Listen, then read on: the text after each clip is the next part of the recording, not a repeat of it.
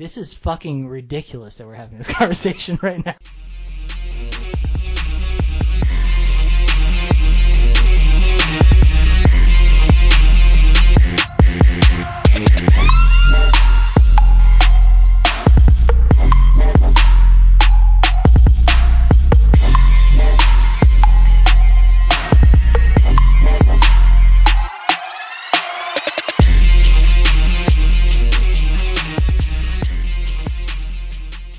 Welcome to the Dead Format. My name is Ian McEwen, and I'm joined tonight by my co-host, the Deacon of Discord, Thomas Smiley, and we're here as always to talk about Legacy. Yeah, I joined probably 10 Discord channels this week trying to promote the podcast. I even signed up for a Reddit account. We haven't really done much promotion, but we've had so many more people listening to us, and we are super thankful. So yeah, it seems like you're pretty active in the uh, the discords, at least the ones that you invited me to. I have joined Discord three times now for like one day each, and I always just give up on it. Yeah, there are a few that I'm a little bit more active in, like the Stoneforge Discord. I got invited to pretty early on, and when the four color deck was sort of still playable, I know that I did a lot of work in there, and I made a few posts in the Infect Discord just to see what other people's thoughts and ideas were on certain deck ideas. And since we're really early in the format and we're doing content, a lot of people wanted to know what I thought about things. Bro, it kind of makes me sad. Like, it's cool everyone's using Discord, but I actually logged into the source today for the first time in a while just to like read what people were saying about some of these decks we're going to be talking about today. And it was like less activity than I ever recall seeing there. Yeah, I logged back into the source to make a few posts in certain forums too, and it seems like the source has been supplanted by Discord. People like the live chat aspect more than the old sort of forum base of the source, and I miss it. I miss the source. Discord gets really clunky sometimes, and navigation is um is kind of weak. If you want to see something and you haven't logged in in a while, there's a lot of scrolling and a lot of the posts aren't really on topic. Exactly. Yeah. Uh, I really do miss the source. It was like a tradition, you know. I learned legacy reading the source. Yeah, I I miss it, but I I think we're in a spot now where it's not really going to end up coming back. The old forums have really just sort of faded away. There's different technology that people use now to communicate. Fucking kids these days, right? Yeah, fucking kids in their Facebook and their Twitter space. Bro, I've been playing old school a lot this week, and one thing that always cracks me up is uh, Rich Shea calls it the Facebook still. The Facebook. Which is fucking awesome. You know, Rich Shea is awesome. He is the typical old man magic player. He's a national treasure. He is. He is. So yeah, this episode I think we we have two goals in mind. We want to talk about the challenge results from the most recent challenge just uh, yesterday. And also, then we want to do something new, which is our metagame predictions for the Pro Tour. We each picked our top 10 decks, and yeah, we're going to compare, see how those line up. We have a Legacy Pro Tour, and I am so excited. We get to watch the world's best players take a format that people think is wide open and crunch it down to the three or four best decks that will get played over and over again. Yeah, it's pretty crazy, man. Now, I don't know about you, but when I was going through and making my top 10, I feel like 10 is a stretch. Like I found I found it a struggle to fill out my last few spots because I feel like the meta is going to be very concentrated in the top few. Okay, so you first messaged me about this earlier and said that you were having trouble with 10, and I was like, man, what is he talking about? And then when I reviewed it today, in light of the recent metagame changes, I actually had the same problem because I sort of had three epics. There was the top three, then there were the next four, and then there was a block of like seven or eight decks so I had to determine which of those decks that I really didn't like were going to end up in the top 10.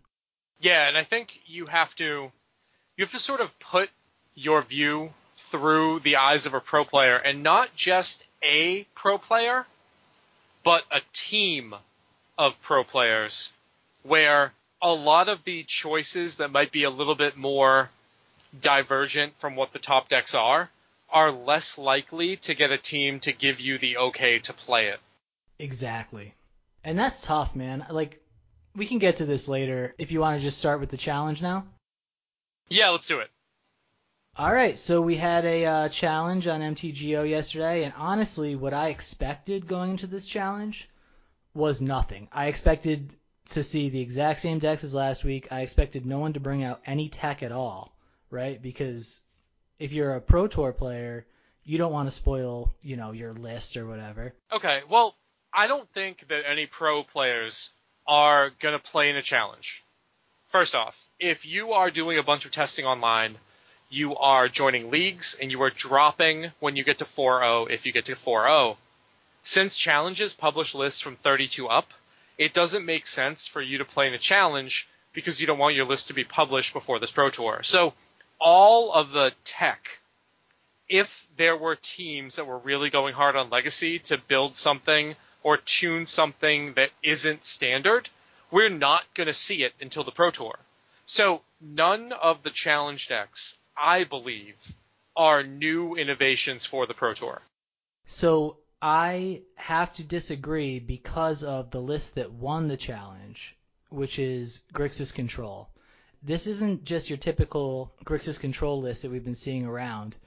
This Grixis Control list had a full set of Hymn to Tourach and no spot discard throughout the main deck or the sideboard. Okay, so the list that won did not have a full set of Hymn. Oh, I'm sorry. It it played Hymn over what other people were playing as Thoughtseize, but this is a very standard Grixis control deck, and I don't think this was new at all. I'd seen this very list in 5.0s that were published before. I don't think this is new tech, and I don't believe it's a pro player who is testing for the Pro Tour. I think this deck is new to some people, but I've played against this deck online a few times. Interesting.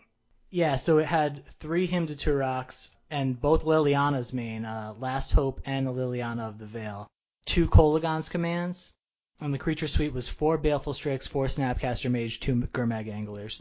And to be honest, I've played against this list, or approximately this list, a bunch online, but I kind of thought I was on the wrong side of variance. Uh, I was playing Infect, so I was never happy to see this deck. Mhm. And I'm pretty sure that every time that I played them, they had either a Thoughtseize or, yeah, typically a Thoughtseize, not usually Inquisition. But that really struck me as something new here. Yeah, so this this almost exact list, if you replace Hymn with Thoughtseize, I had seen quite a bit online. And I could even see this deck stretching to scale back on the red splash and play a few more basics and make those bolts another fatal push and another edict along with something else. Yeah, so honestly, that's what I kind of expected to see. And there's another list up here, I think it's seventh place, that's a similar deck to this, except there's a few differences. One of them is the mana base. This deck, the first place deck, has the typical pile build with one island and one mountain, and then eight dual lands. This has two Badlands. You don't have to play the green now, so you, you get a little more stability in your dual lands. But the other list actually had two islands, two swamps, and a mountain. And then that small smattering of dual lands, like two seas, one Volk, one Badlands. And that's 21 total lands. This is 20 total lands. Obviously, they're playing more lands as a concession to the Delver decks than the more wastelands in this format in general. But I'm curious which mana base you think is better because, you know, Stifle, Wasteland, these basic lands can be vulnerable sometimes. You know, if you fetch out an island and a swamp and then you get stifled off of ever fetching red, it can be a problem. It can be, but I believe having the basic land is more important than exposing yourself to stifle. I think that Rug Delver is on the downswing, and people are realizing that Stifle isn't really where you want to be. But the main difference that I see, other than the mana base, between the first and the seventh place deck is the Flusterstorm's main deck. And I think the deck that finished seventh correctly identified what the big bad of the format is, and I would rather play this deck than the first place deck. Yeah, I see where you're going with that, and that does make a lot of sense to me. Four Strix is, is really pretty terrifying if you're thinking about bringing Delver, right? Yeah, if you if you think about Delver variants, and if we group Infect sort of into that Delver variant, you have a almost unremovable threat without putting yourself significantly behind.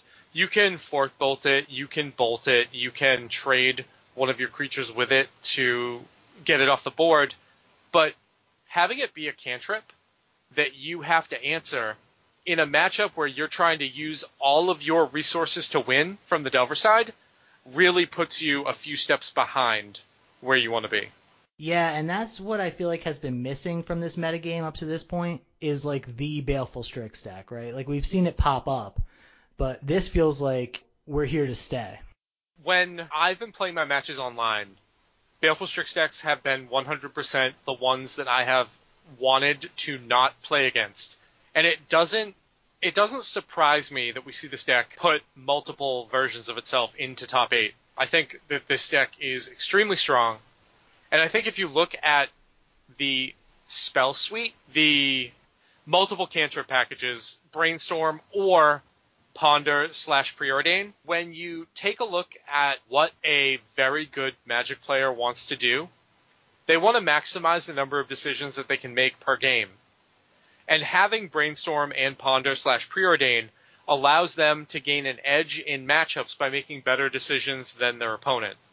I, I think that when we start to talk about our top 10, we're going to see a huge skew toward the decks that have multiple cantrips, and some of them that might be running three. Yep. Really quickly, the Alpine Moon in the sideboard. What do you think that's about? Okay, so we see it in the first place deck list. That was the one that lacked basics. It only had two. Yep. And I see that as a concession to Wasteland Dark Depths, and on a lesser extent, Inkmoth Nexus. I don't believe that this deck needs any extra Infect Hate, but those are those are the lands that I am that I am saying that, that this card is in the sideboard for. So what I think it's actually there for, uh, like the primary concern, is actually Boseiju. Okay. When we were talking on the the Blade Facebook group the other day, uh, one thing that Jeremy mentioned was that he played four Wastelands in blue white because of the importance of dealing with Boseiju, and if he went to blue white red, he wouldn't have been able to play that number of Wastelands. And that's something I've been thinking a lot about is Boseiju. It looks like the Sneak and Show decks in the challenge were only running one typically. Yep. But it is a pretty big hole in this this deck's plan against Sneak and Show. It is, and there are lots of decks that have a very big hole when it comes to that, which I think is going to be important when we start to talk about our top 10. Yeah, definitely. So you want to move on to, uh, well, the number two deck in the challenge was Aluren. I think we can safely skip that. Yeah, I think, I think when we're talking about a challenge the week before a Pro Tour, getting too much into the analysis of this isn't really worth it because whatever happens this weekend is going to set the format before Richmond. It doesn't matter what we're going to see in the challenges. It doesn't matter what we're going to see in the smaller paper tournaments leading up to Richmond. It is what happens in this weekend's Legacy Pro Tour that is going to define where the format is going to go. And I think we can give you a pretty good idea of where it's going to be when we get to the Pro Tour, but the results are going to shape everything going forward. Yeah, absolutely. So the other big decks that we see really putting up numbers in this challenge are Miracles with seven total finishes. There are two Rug Delver decks, three total Grixis Control decks, three Chalice decks. And if you want to discuss any of those specifically. So I think that going into the Pro Tour weekend, we're going to see an underrepresentation of Chalice decks. I don't think that where you want to be as a skilled Magic player is playing a deck that's at the mercy of your opening hand. Does this have anything to do with you playing a league with Eldrazi Post? I played two leagues with Eldrazi Post this week. I'm just I'm just never ever going to pick that deck up again. I wanted to see what the what the deal was with the deck. It won the classic. It put multiple people into the top 16 of the next classic. And I know I only played two leagues with the deck, so we're talking about 10 matches, but it felt so bad that I'm never going to pick that deck up again. It had a terrible matchup against many of the top decks, and you are really at the mercy of your opening hand, where if your first Chalice or Trinisphere doesn't stick, then you are probably going to lose.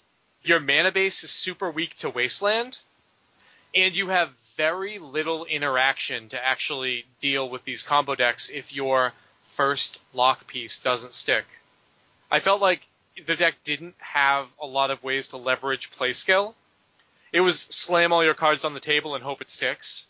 And the mana base wasn't consistent enough for me to want to play it. Now, if Miracles ends up being one of the top decks, then sure, I can see slamming this because it's very hard to deal with from the Miracle side. But there are a few cards that I felt like the deck just couldn't beat. I played against a Miracles deck where they resolved the back to basics, and I I felt like I had no outs to it. And maybe it was just the matchups that I played, but I have, in my opinion, never played a worse legacy deck than that Eldrazi post deck. Yeah, I agree. When the Eldrazi first came out of the Gatewatch or whatever that set was, I brought uh like a white build of Eldrazi, like an Eldrazi Taxes, you know, with Thought-Knots and Smashers and Displacers, Mhm. to our local for a couple weeks, and I was really trying to tune the list and try to find out if there was something there. I was playing like a little different than what you typically see. I was playing like Mox Diamonds, and it was just very boring for me, honestly. I felt like I was at the mercy of my opening hands. I had to keep some hands, you know, just based on probability math that that just wouldn't pan out. And it was a very frustrating experience for, you know, someone who's used to playing brainstorm. Yeah, I felt I felt like there weren't any matchups that I just really wanted to jam into. You feel like, all right, you have four chalices, you have Trinispheres, you have Sol Lands. You probably want to get matched up against Delver or Storm. Now, I didn't play against Storm.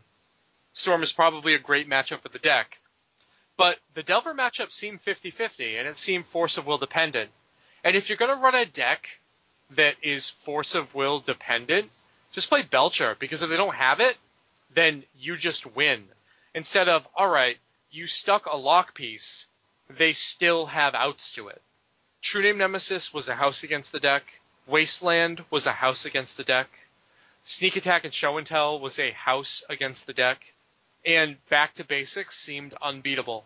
So I was looking through the metagame and where I thought my positive matchups would be with that deck, and I didn't really like any of them. Yeah, it's the kind of deck where if you're playing it, it feels awful, but when you're playing against it, you always imagine that they have it, right? That they have everything. When you're looking at your opening hand, it's like, okay, how do I beat a turn one Chalice, turn two Trinisphere, turn three Thought-Knot? And when you're actually playing the deck, you're looking at these hands that are like, oh god, three Eye of Ugins, what am I going to do?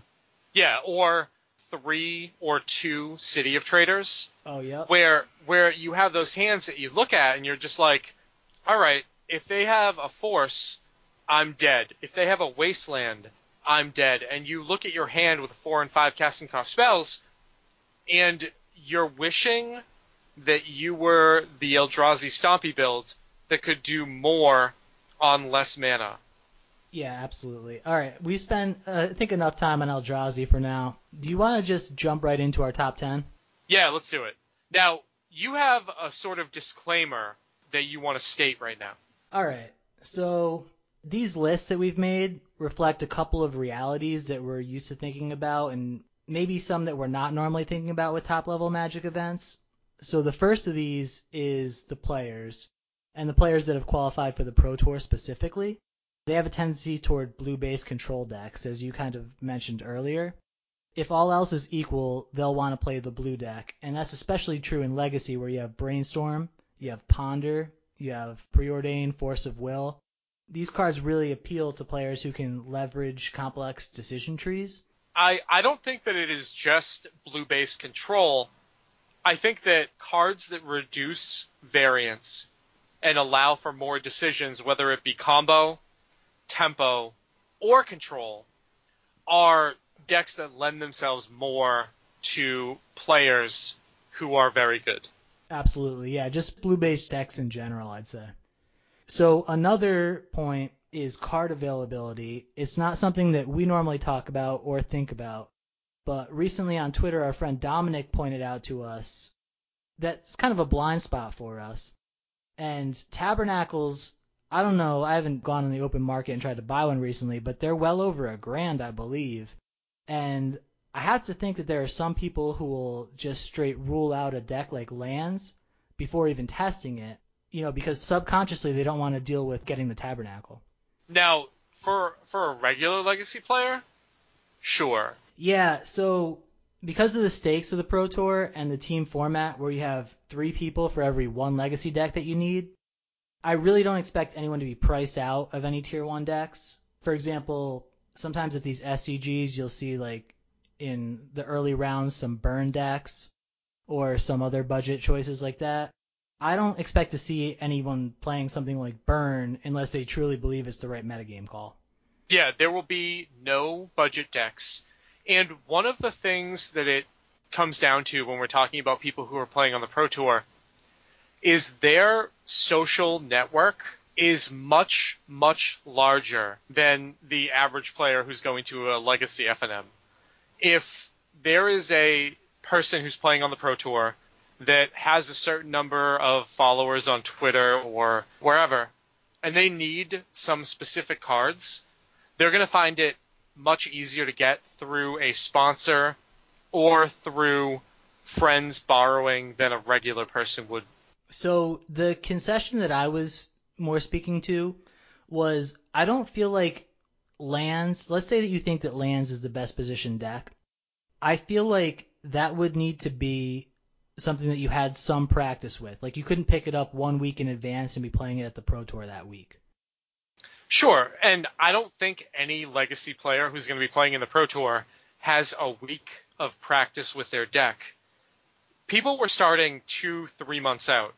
Now, obviously, the Deathrite bannings shook that up a little bit. Their testing up until the banning would be largely irrelevant if they thought the meta was going to shift. But the people who are playing on the Pro Tour are not just picking up a deck playing a few leagues with it and then rolling in, they are communicating with testing teams and doing a lot more work than you or I would realize. But what if you're somebody like, say, uh, Wilson Hunter, who just qualified this week? Wilson still probably played as much Legacy as some of the people who are testing Legacy to play. Oh, I don't, I don't mean Wilson specifically. I have no doubts he's tested enough Legacy. I just mean not everyone qualified. Not everyone knew that they were qualified three months ago. Sure, but are those people going to be playing Legacy? If if they're going to be on a team where they are the most experienced Legacy player, a lot of those Legacy decks that take a ton of practice are probably going to be off the menu. But if they are the most experienced Legacy player, their team probably isn't going to do very well. Yeah, and that's kind of the same storm problem that we've talked about before, where you know, you need to put in a lot of reps. You need to have spent a lot of time thinking about Storm and playing Storm in the past. Just because you think it might be well positioned, you can't just pick it up that week, right? And that's kind of the same thing with lands, I, I assume. Now, I think I think the lands learning curve is a little bit less steep than the Ant or TES learning curve. Agreed. And actually, this kind of segues into our list because I have an honorable mention going to the macro archetype of Storm, the Ant decks and the TES decks.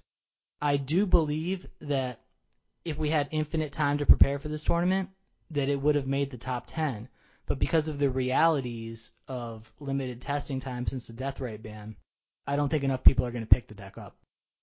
Now, I agree with you, but I think you're underestimating the caliber of player that is going to be playing in the Pro Tour. I think that there are many people who felt like if Ant was going to be the best positioned deck, would grind through as many matchups as they could and be prepared in time for the tournament. Interesting. So you think that there will be a decent number of Ant players, or you don't think it's well positioned? No, I don't think that enough people will do that. I think people are going to look at this metagame and they're going to see some very big targets. And there are some much easier combo decks that are just as powerful where you have to know less lines and less interaction. There are less points of interaction to determine that are going to lead themselves to be a better pickup for very good players. Yeah, I'd agree with that. So the other honorable mention that I have on my list is Steel Stompy. And the reason I put it there is because I feel like the deck is pretty well positioned, but I don't feel like necessarily anyone's really putting the work for it. I I don't I don't think that deck is good, and I think nobody's going to play it. In the team Grand Prix in Toronto, uh, we played against Eric Froehlich and Ben Stark and uh, Paulo in round one, and Eric was playing Legacy and he was playing Steel Stompy, and they didn't communicate about their deck choices before they rolled into the event. And Paulo was talking about him showing up with that, and had made a mention in the last Pro Points podcast that if they had talked about the decks, he most certainly would not have showed up with Steel Stompy. Now they did well. They did well in the Grand Prix, but I believe I believe Eric finished two and seven on, on during day one. I didn't follow them during day two, but they ended up taking a round one loss to us, basically because their legacy player chose to play Steel Stompy. That's a deck. I don't think it's very well positioned. So I'm basing this on that I think that it is the deck between Eldrazi Stompy and Steel Stompy. I think it's actually the deck with more play to it. And that's why I was giving it an honorable mention because I do have Eldrazi in my top 10 at number 10. Okay. So you have more play with the deck. It plays out sort of like Modern Affinity, but you do not have any draw fixing or ways to recover when you are behind. That deck is great if you can jam a chalice and stay ahead the whole game. Yeah, I'd agree with that, and you're probably right. I have gone 0-2 versus it online, so maybe I have uh, heightened sense of appreciation for it. But anyway, to the lists, I guess I kind of already spoiled my number 10 is Eldrazi, and it looks like this doesn't make your list at all. It doesn't. In my opinion, Eldrazi is one of those decks that doesn't reward you for having a high play skill. The chalice based decks have less decisions to make than the blue based cantrip decks. And while the Eldrazi might be powerful, I don't think that enough people are going to like the matchups with what I think are going to be the top decks. All right, so hear me out for a second. I just want to think this through. Let's start here. How many of these teams do you think have legacy specialists or people who have played, you know, a significant amount of legacy? Like I would count, for example, like a Reed Duke as as a legacy specialist. You know, even though he's playing a lot of other formats, he's obviously put in the time, right? Ninety percent. 90%. Interesting. I was thinking it was more like 60. Now, if you're counting somebody who is just an excellent player that plays a bit of legacy, I would count them. You take a top third pro tour player and put them in the legacy seat with enough time testing, they're going to be better than a lot of the people that we consider legacy specialists. I think that term really gets thrown around a lot where a lot of the top players don't play a ton of legacy because it's not a format that is financially rewarding. There are less tournaments, and standard and modern are a lot more important for somebody who's playing every week in a big event.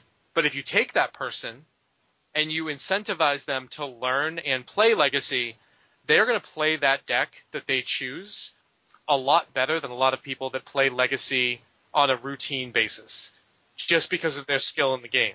Yeah, but you're not playing against people who play Legacy on a routine basis. You're playing against other Pro Tour players. So do you think that somebody could play a Delver at a more competent level, or you know, a Miracles at a more competent level than an average Pro Tour player who was seasoned with Miracles? No, I, I don't think the average person is going to be able to play it as well as the average Pro Tour player who's seasoned with it. I think if you take a Jacob Wilson and hand them Delver, uh, they are going to win more often than somebody who you would consider the Delver expert that you know. Oh, I agree with you on that. That that's sort of a different question. So the question I'm asking is, you're just you know random person who qualifies for this pro tour. Are you confident playing a blue mirror in the Pro Tour and thinking that you have some sort of edge there. Now, here's the thing. When it comes to team events, right? You as a random player who qualified who's like pugging their team, you're in a really bad spot already. Right? Yeah. It, it doesn't matter.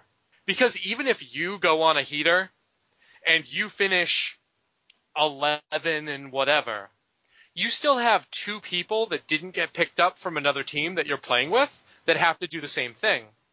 So if you look at the edges that you are going to lose across the board by being a player who just squeaked in, the team format is way worse for you than the individual format. Absolutely, I, I agree. So are you saying that there are going to be enough people who just think that they're not good enough to cast Brainstorm that pick up Eldrazi and just hope to get lucky?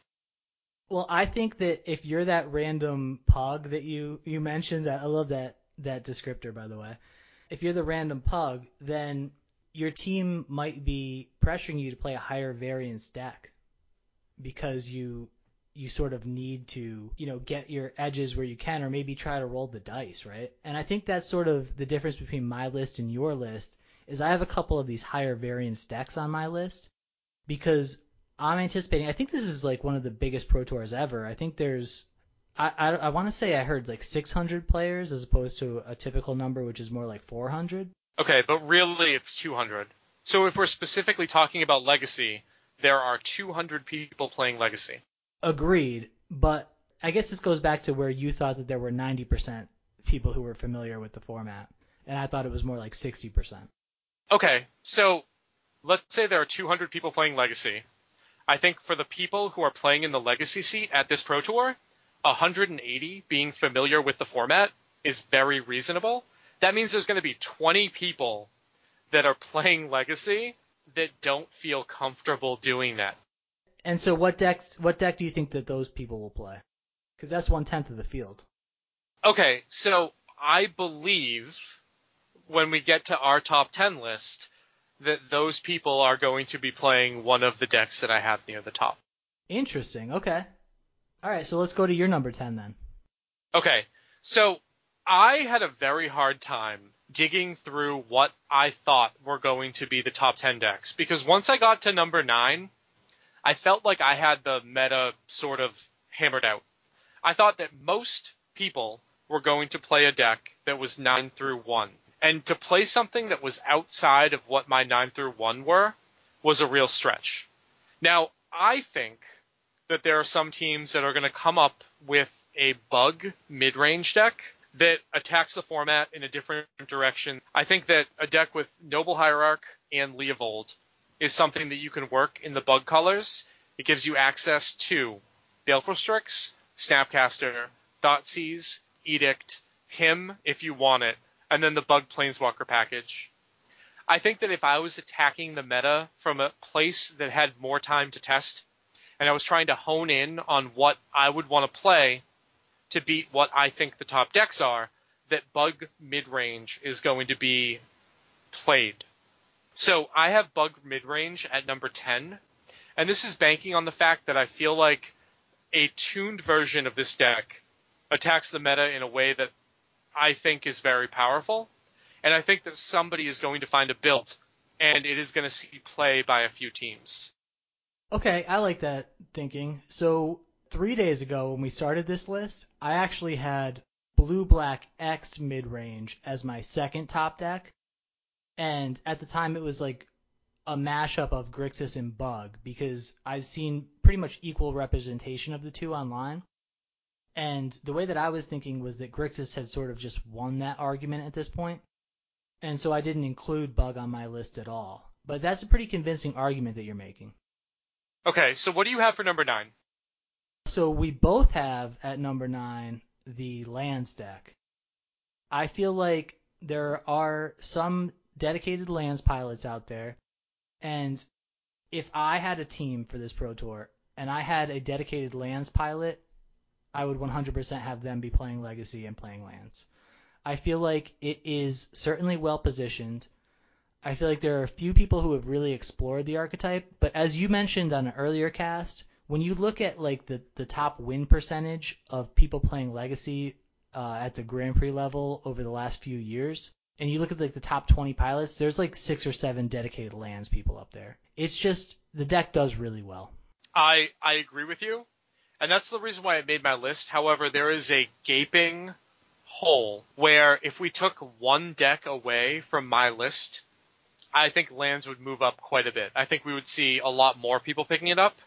At the last Legacy Grand Prix, you saw people like Sam Black and LSV pick up lands to play because when we were thinking about that format, the old Grixis Delver format, lands was a much better choice for the metagame than I believe it is now. Interesting. And why, why is that? Do you want to get into that now? Well, I think that once we get further through our lists, we'll start to talk about that sort of black hole that is warping everything else. Okay. So then you want to move on to number eight, which we also have the same, and I swear to God, we didn't work together on this at all. We did not. Uh, number eight, we both have the Infect deck that we've been playing so much lately. I had it as high as number five at some points leading up to this, but with the emergence of the the Grixis control deck as a serious player, this deck really just gets eaten alive by that deck, and that's enough to bring it down to number eight in my opinion. I I agree with you. Sitting across the table from Grixis with Infect is disheartening. It is 100% the deck's worst matchup, and I feel like the Grixis based decks have been gaining a bunch of steam going into it. I feel like Infect plays quite a bit like Delver, only you have the combo kill finish, and it is stronger against decks that don't have Baleful Strix and all of the Grixis colored removal.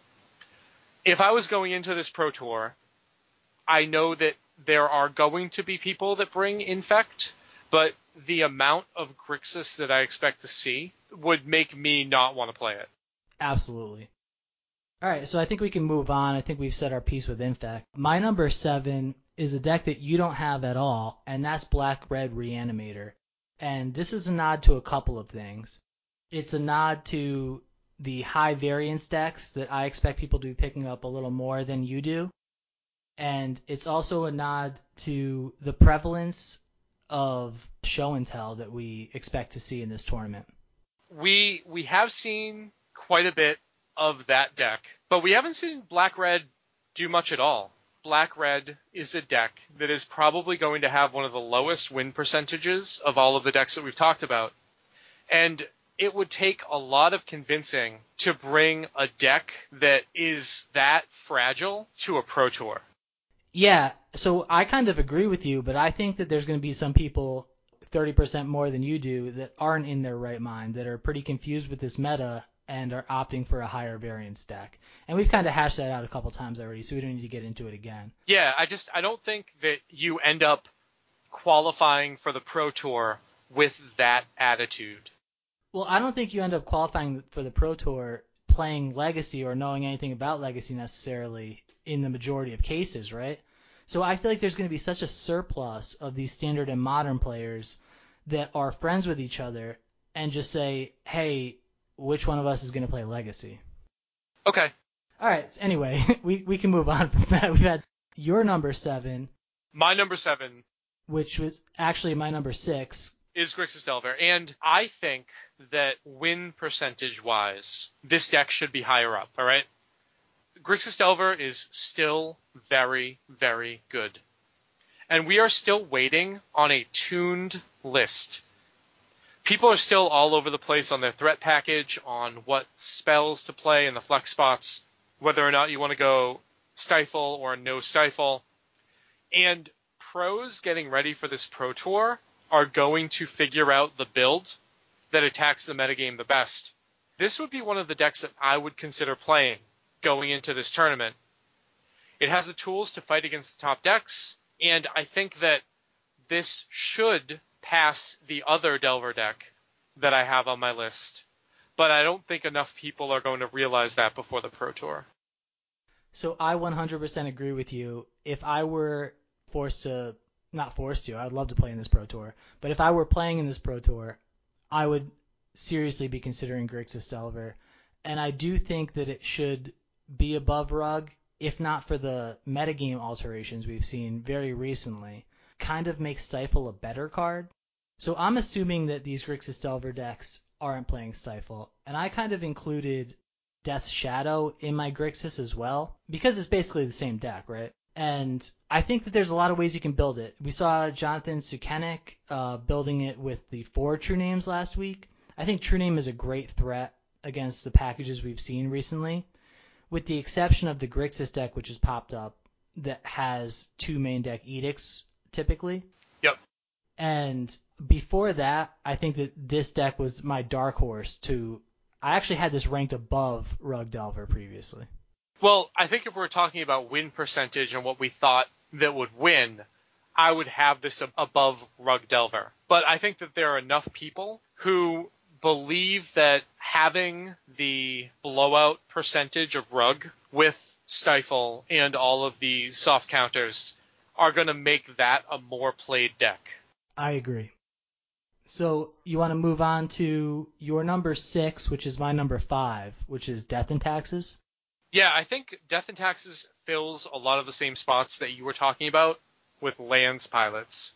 Where if we look at the people who have the highest win percentage in Legacy playing in competitive level events, Death and Taxes pilots are very high up there.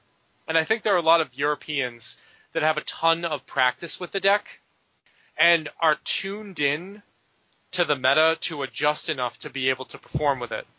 Now, I don't think a lot of the players who you think are the standard or modern player would go ahead and pick up Death and Taxes. But I think there are enough people who have played it for a long enough time and are able to adjust to a high enough level that will bring it. And if we're expecting a field of Delver, then that would be a reasonable choice to bring. Yeah, I agree with you. And I actually do think that some of the standard and modern players, and this is actually based on a couple of conversations I've had, they actually do feel a little more comfortable with death and taxes. I'm not, I'm really not sure what the reason for that is, but I have heard a, a few conversations where people have elected to put people on death and taxes for that reason. Okay.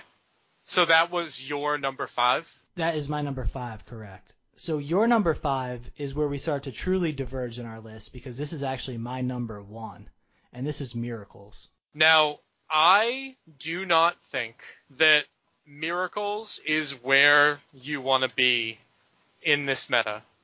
I think that not having a reliable answer to Boseiju, I think that not having a quick enough clock with a lot of the miracles builds that we have been seeing is a place where I wouldn't want to be for a pro tour. You never get easy wins, and without the top, the deck is just not the same.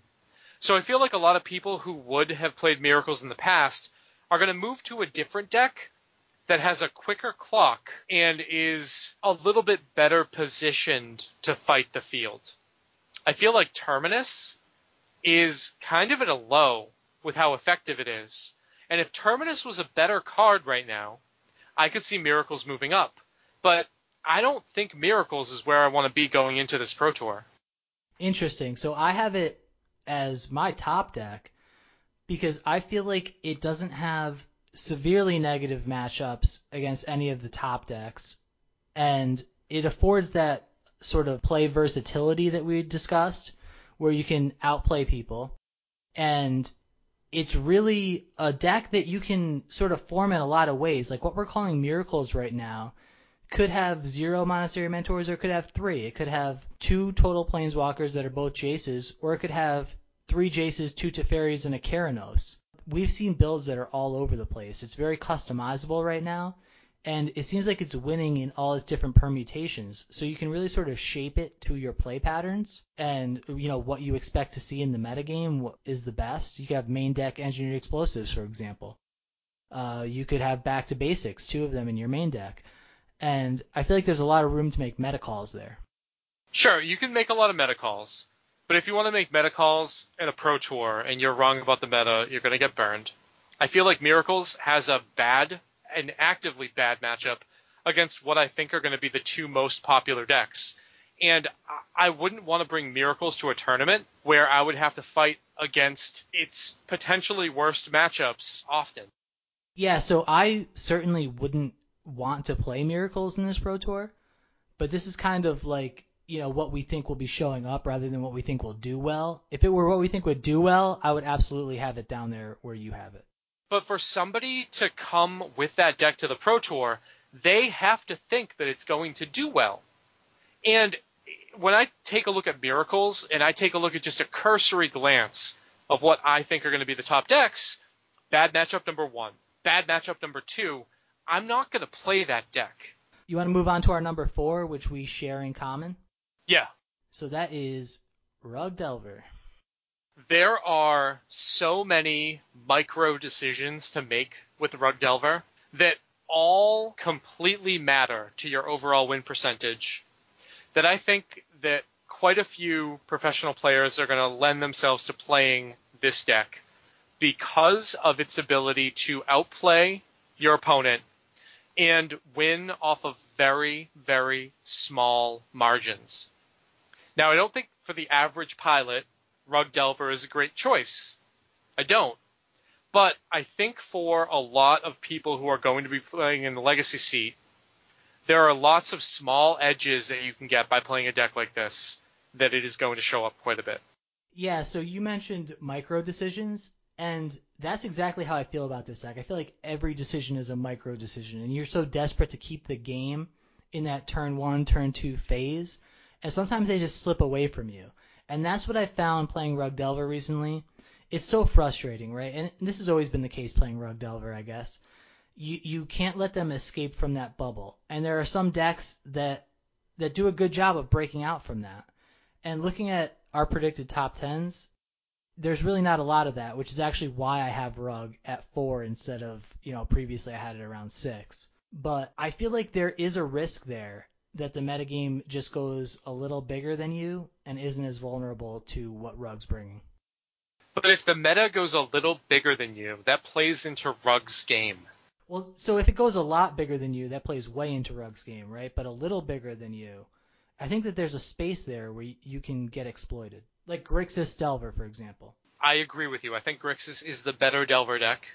But I think that there are a lot of people that are not going to be willing to take a risk to play Grixis when its performance hasn't been as positive as Rugs that will lead more teams to want to play Rug Delver. And the sort of old memory of Rug Delver being a dominant deck is going to be in the minds of a lot of teams, and I believe that there are quite a few that are still going to show up with it. Interesting. So yeah, that's basically why I have it at number four. So your number three deck is something that didn't make my list at all. So do you want to explain what you're thinking there? Yeah. So my number three deck is blue white or blue white with red in the sideboard Stoneblade. I feel that this deck is more positive against the field than Miracles. I think the decks play out very similarly, and I think that blue white Stoneblade actually has better matchups against the top deck than Miracles does. I think that we've seen through the paper tournaments leading up through now, the Stoneblade Shell being able to adapt to a Miracles like game, but perform better. And I think that Blue White Stoneblade is going to be the third most played deck. It has a very good mana base. Stoneforge Mystic is able to provide a clock versus combo where after you're able to untap with it, you can do a lot of things better than Miracles can do once you've gotten Stoneforge online. So I agree with you that the blue white Stoneblade matchup against combo has been maligned in the past, and I think it's a lot better than people typically give it credit for. I think that the matchup against my number three deck and your number two deck, which is Grixis Control, is just a really bad matchup. You are sacrificing your Grixis Control matchup, which is still a bad matchup for Miracles, to be more positive against the rest of the field, in my opinion. So I think it's a bad matchup for Miracles. I think it's an awful matchup for Blue White. So I guess that's that's sort of the distinction that I'm making there. And I do see what you're saying. They both have, you know, heavy basic mana bases, blue, white, and miracles. So it's really a question almost of your your threat package and your role assessment at that point. And your soft counterspells. I don't think Miracles takes advantage of soft counterspells in the main deck as well as Stoneblade does. Stoneblade has been able to utilize Spell Pierce, which in my opinion is going to be huge going into this field because of what my number one deck is obviously your Grixis control matchup is not positive, but I feel like against the rest of the field, I would rather be on Blue White Stoneblade than Miracles. That's a bold statement, man. I mean, it's what I think. Yeah, no, that's awesome. We're looking for hot takes. So, yeah, we kind of spoiled it already. Your number two, my number three is Grixis Control. We've talked a lot about this deck. It's basically the only deck we really talked about during the challenge. Hymn to Tourach, Kolaghan's Command, Baleful Strix, Snapcaster, full sets of both of those, and uh, Gurmag Angler. It can close games, it can control games. Hymn is the most reliable two for one that we have right now, and this deck really, I think it's going to be a force. This deck, with its ability to play high potency sideboard cards, great two for one situations in the main deck, and your ability to utilize card selection to be able to gain value is one of the reasons why I think this is going to be the second most popular deck. Against the Delver, Infect, and Death and Taxes matchups, your removal suite combined with your card draw is enough to push it over. You're kind of weak to lands depending on how you build your mana base, but you have the sideboard options to fight through what I think is going to be the number one deck, and that's why I have it at number two. It's a deck that whose play styles fit pro players. There's card selection, there's value, there's the ability to play a game without getting blown out and gain small incremental advantages as you go through. I think Grixis is going to be the second most popular deck at the Pro Tour. Yeah, certainly all the things that you said is why I have it at number three and you know it's sort of like the Jund deck with a lot more wiggle room because you get to add blue to it. You know the typical Jund deck we think of in modern. So we've been teasing it for a while. Your number one deck, my number two deck, Sneak and Show. This metagame at the Pro Tour is going to revolve around Sneak and Show. I think it's going to be the most popular deck. I think that with the card selection and the ability to put an A plus B combo on the table, is going to lead a lot of extremely good players to play this deck. There are a small amount of things that people need to take into account when playing Sneak and Show. Pro players have the ability to sort of suss out what interaction their opponents have, and Sneak and Show is so rewarding to play in that environment. It is the most powerful combo deck, and it is one that a lot of people who might not be super experienced in Legacy can learn fairly easily. I think that all of the matchups that I said leading into what's going to be the most popular revolve around their sneak and show matchup and how much that deck is going to see play. Yeah, and it's the only build right now. So we talked the decks that we talked about, Miracles, Grixis Control, they're very customizable to what you think that the metagame will be like. Now, Sneak and Show, I feel like it's the only objectively tier one deck right now that has an agreed upon best build. And that's something that's very tempting right now. So we, we sort of crap on the deck a lot. You know, the royal we, sort of everyone craps on the deck because generally, you know, the the things that we say about it is it has like a low low ceiling and a lack of like interesting games, but no one, absolutely no one could possibly be objecting to it right now on power level. And I think a lot of the people who crap on it, who call Sneak and Show players apes, they're not going to play that deck at the level that these pro players are. The amount of small edges that you can get just by using your cantrips early in the game with Sneak and Show is huge. And I think that if you get a bunch of great players on Sneak and Show, you are going to see that this deck has a ton of play, and it is really going to matter what your sideboard plans are and how the mapping for that works. You said that you thought that this was one of the decks that we had the most hammered out best list for. And I disagree. I think that the mirror plan and the sideboard plan for Sneak and Show have quite a bit of flexibility that we're going to see some changes in leading into this Pro Tour. And I think because the deck is so powerful, it is going to end up breaking out more from the field in this Pro Tour than it has already. Yeah, I kind of agree with that, and I'm secretly hoping that maybe we can get Show and Tell banned off the back of this Pro Tour. Now, before the Deathrite Shaman Pro ban, there was a Facebook post that was talking about what did we predict to get banned. And I actually said that if they ban anything, they are going to ban Deathrite and Probe and Griselbrand Because Griselbrand going unchecked could lead to a ruined format. Now, Reanimator, has been kept in check. But I believe Sneak and Show is the best Griselbrand shell, and if you've ever played against it, you will understand how powerful that card is. And if you take Griselbrand away from Sneak and Show, we're talking about a completely different metagame, but Sneak and Show takes advantage of what I think is one of the most broken cards in Legacy, and we're going to see a lot of Griselbrand in that deck. Yeah, maybe Griselbrand would be the more appropriate ban, and there were people talking about that basically since it was printed that this card is going to ruin the format. We saw the deck Tin Fins, I think, was based on the attempt to get Griselbrand banned in the first place. But you don't you don't need all of those other cards around it when you can just play it in a show and tell shell.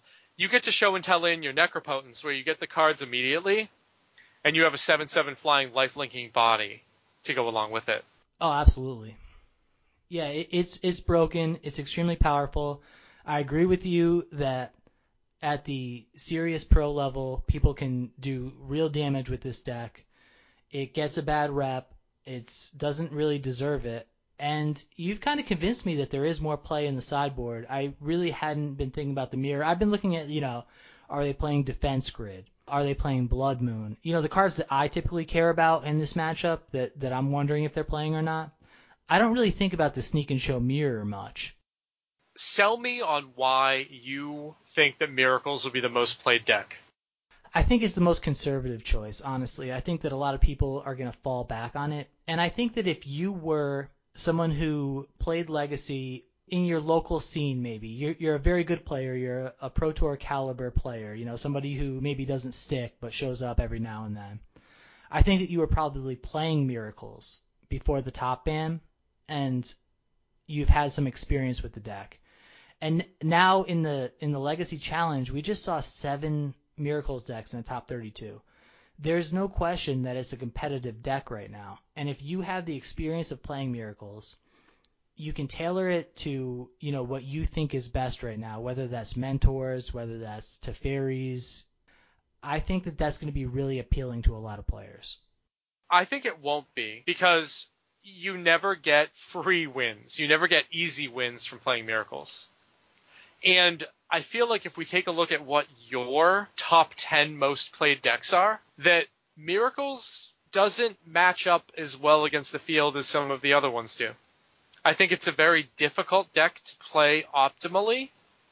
And I think that the deck pre top ban and post top ban aren't even in the same conversation. But we're going to see, we're going to get to see this Pro Tour. And I am so excited to watch high level legacy play, get a large stage that I'm just I'm super pumped. Bro, I'm just pumped to see those packs get open, man. Like the the Arabian Nights packs or whatever. I don't know what. silver. I don't even know when that is. Is that Ugh. is that Thursday night? I. It doesn't even matter. I can't fucking wait. You can you can go watch the video on demands for it, but the fact that they're using old school stuff to pump the game just it sort of rubs me the wrong way. Like you are never going to get to open unlimited packs. You are never going to get to open Arabian Nights packs. There's going to be a bunch of people that come in from watching their favorite Hearthstone streamer watch people open and draft and play an irrelevant game. I know that it's going to be exciting to watch the packs open, but if you played back then, you know that 90% of those cards in those packs are trash. And watching people play limited matchups with janky, terrible, dumpy ass cards is going to be a net negative to the game. Bro, I could not I could not possibly disagree with this more. And I feel like this is going to be the most unpopular opinion maybe that I ever have.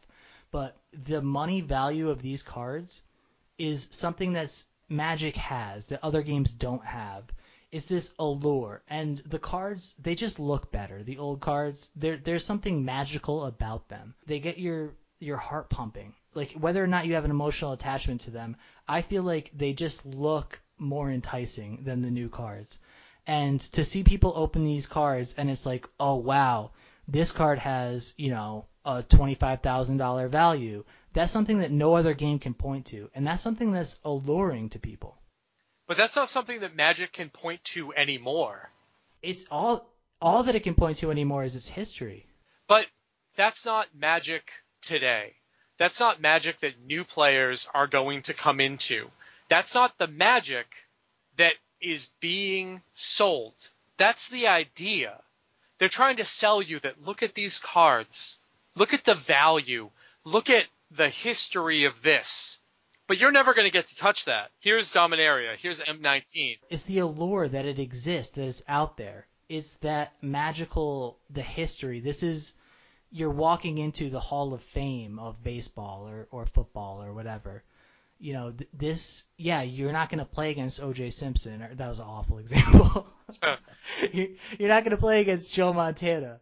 I think But- it's absolute horseshit that we're talking about Hall of Fame and these cards, and you have a Hearthstone streamer like Amaz who has recently started playing the game that Wizards is using to try to promote this idea that is absolute trash. I think the whole I think the whole idea of this is promotion is garbage. I think the Wizards handled it horribly and I'm still going to watch it, but this is not what you want to get new players into the game. I, I think that's the worst take, man. The players that they chose, I feel like they chose a very marketable group of people. They pick people that are popular, that are successful, that are, I don't know, tall, diverse, like all these marketing things that you're looking for in people that you want to be, opening the cards that you want to own. I feel like this is a home run, and people are not seeing through it because of their proximity to the game, to the pro scene, to the pro players, and there are legitimate gripes, you know, pay the pros, that sort of thing. That yes, those are legitimate concerns, legitimate objections to this. But I feel like this, as you know, a top billing event, I think that it's going to draw the eyeballs.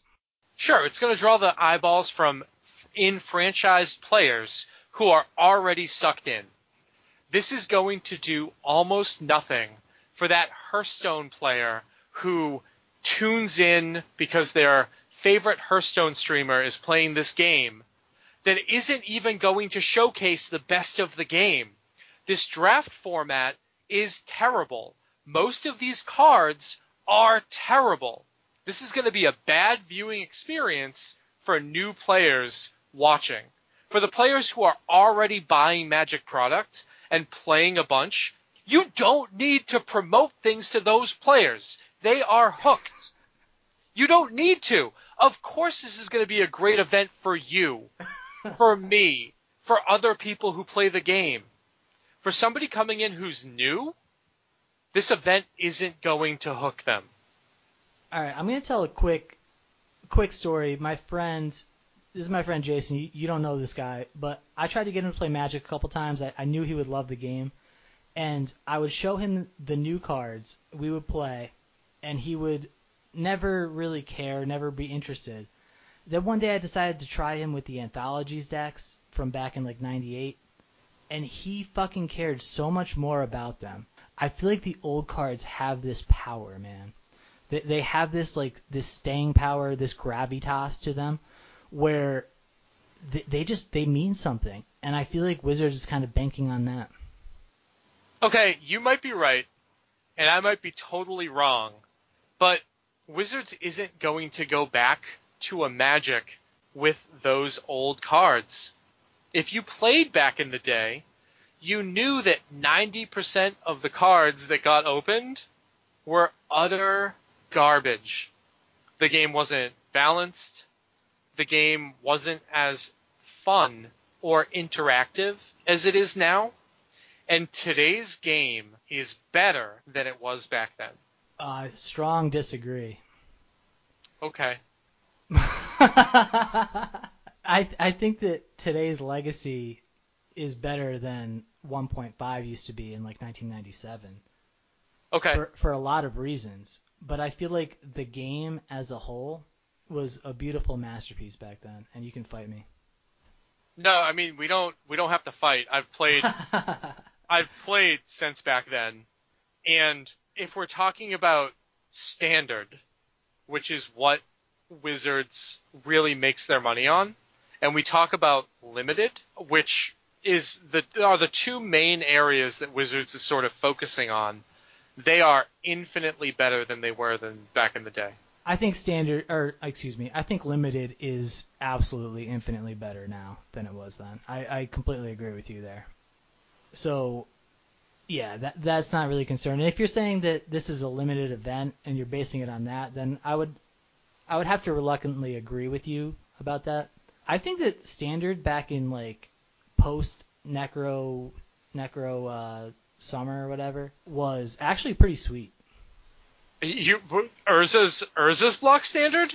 Okay, so I quit playing before Urza's block, so we're talking about, I guess, a small Like window. there. Tempest. You're talking about like the the Tempest block standard. Yeah. So slivers and wildfire, emissary, white red, and all of those. Yeah, man, Blinking Spirits. I'm talking about like that blue red gin deck. There there was some sick shit going on. Okay, I would I would argue that while we we have a feeling of nostalgia for that time, it, it is not better Magic than we're seeing today.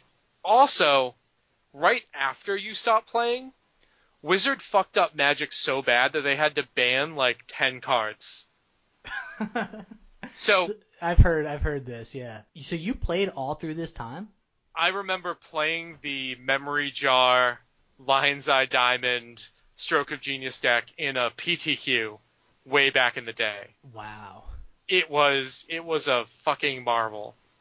But that deck lasted a month before it was banned, and and that was that. Magic is a much better game now than it was back then, hands down. I think objectively it's a better game, but I think they've made some questionable decisions regarding the the art and the the storytelling. I'm, I don't follow like the story at all, but like the way that the cards used to be, they evoked a certain emotion, and I feel like that's missing right now. Yeah, cards, card art, card layout, card frames, they're more refined now. Back then, you had that feeling of like nostalgia of a little kid opening a dragon and seeing a dragon on a card and being pumped about it. And now you can open a dragon and it doesn't matter. But the game, separated from your feelings about the cards when you were a kid, is still in a better place now. And you can fight me over that. See, I don't think that it's nostalgia though. I think that it's just basic human emotion. Like you react to those old cards, and you you don't feel anything when you look at these new cards. They're they're very cookie cutter sort of CGI, mass produced, and I feel like that they don't have any value to children because they can see that. This is fucking ridiculous that we're having this conversation right now. It is. It is. We don't have to. We we can stop. We can stop right now. That's what it is.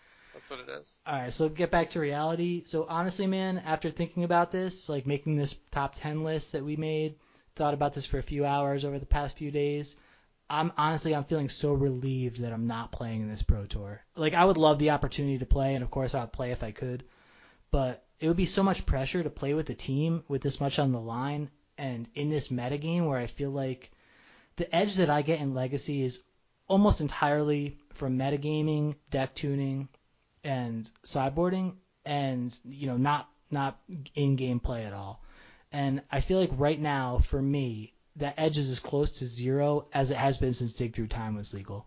And if I had to make the choice right now, I think I would I'd play Grixis Control just because I don't see any of the top decks having like a severe leg up on the field, and I'd rather be the one casting hymns. I'd I'd be playing Sneak and Show, hands down. Wow, that's that's bold, man. You really like the deck. I I think that you're under appreciating how much work these pro teams are putting in before the tournament. If your job is to play Magic full time, you are renting a house near the Pro Tour and you are playing two straight weeks of Magic. And you're going to be able to figure out a lot of things about your deck and about the format. And Sneak and Show is target number one. And I really think that it is clearly the best deck. And everything else has to warp itself around beating it. And even after they do that, it is still going to be one of the top performing decks. I agree with basically all of what you were saying, and the thing I was saying about casting hymns is basically alluding to that matchup because I feel like that's the other the other choice that I would have to be choosing between, and I think I would rather be on the hymn side of that equation. Okay, I think there there are enough flusterstorms that you can play where if your opponent's tapping their two mana to play a hymn, you're going to be able to stop it and then kill them, and that's where I'm at. So you think that Sneak and Show will potentially have a good Grixis matchup? I'm saying that Grixis is one of the decks that is going to be able to fight Sneak and Show the best, but Grixis doesn't put on a very good clock at all. And Sneak and Show can take advantage of that. One of the reasons why I thought Grixis Delver was going to be one of the best decks to play is you get the clock plus the disruption. But if you're playing Grixis Control and you're trying to beat down with Snapcasters and Baleful Strixes, it's going to be a tough go to lock show and tell out. And I think that's that's really what this tournament is going to revolve around. I totally agree with that assessment. And I was actually thinking a couple hours ago about if you took the two Gurmags and two Planeswalkers out of the Grixis control deck and put in four Delvers, is that was a viable deck. I, I feel like the optimal build of Grixis Delver could have aspects like that, but it would probably a little bit it would be a little bit lower on the converted mana curve. Your Snapcaster mages wouldn't be there, and your K commands might not be there as well. Yeah, agreed. It's super interesting, and I do think that if I had you know enough time to think about it, that Grixis Delver is s- probably still the deck I would land on. Yep. You good to wrap things up? I think so, man. Anything else? Well, I wanted to thank all of our listeners. We've had a huge outpouring of support on social media and listens to our podcast, and I'm humbled by the number of people who have sent me messages and said how good of a job we're doing. I want to let everybody know that if you want to support us, you can subscribe on iTunes, follow us on SoundCloud, and on Twitter at the Dead Format. And I'm at Ian eighteen one twenty five.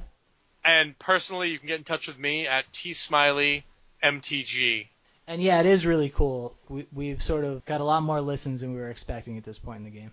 Yeah, I think we fucked it all up with this episode, but hopefully people come back after the Pro Tour and we're like, you know what? Maybe they weren't that dumb, but I think we're good. This was a fucking mess. In case this gets cut, my power went out in the middle of this episode. We're both pretty deep right now.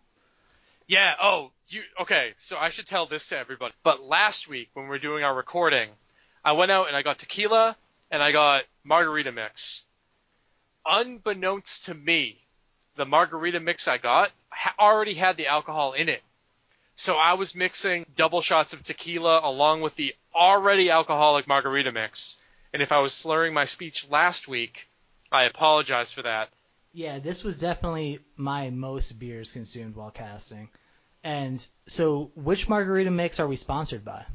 Uh, by Land Shark Margarita Mix. no. Uh, Rock and roll.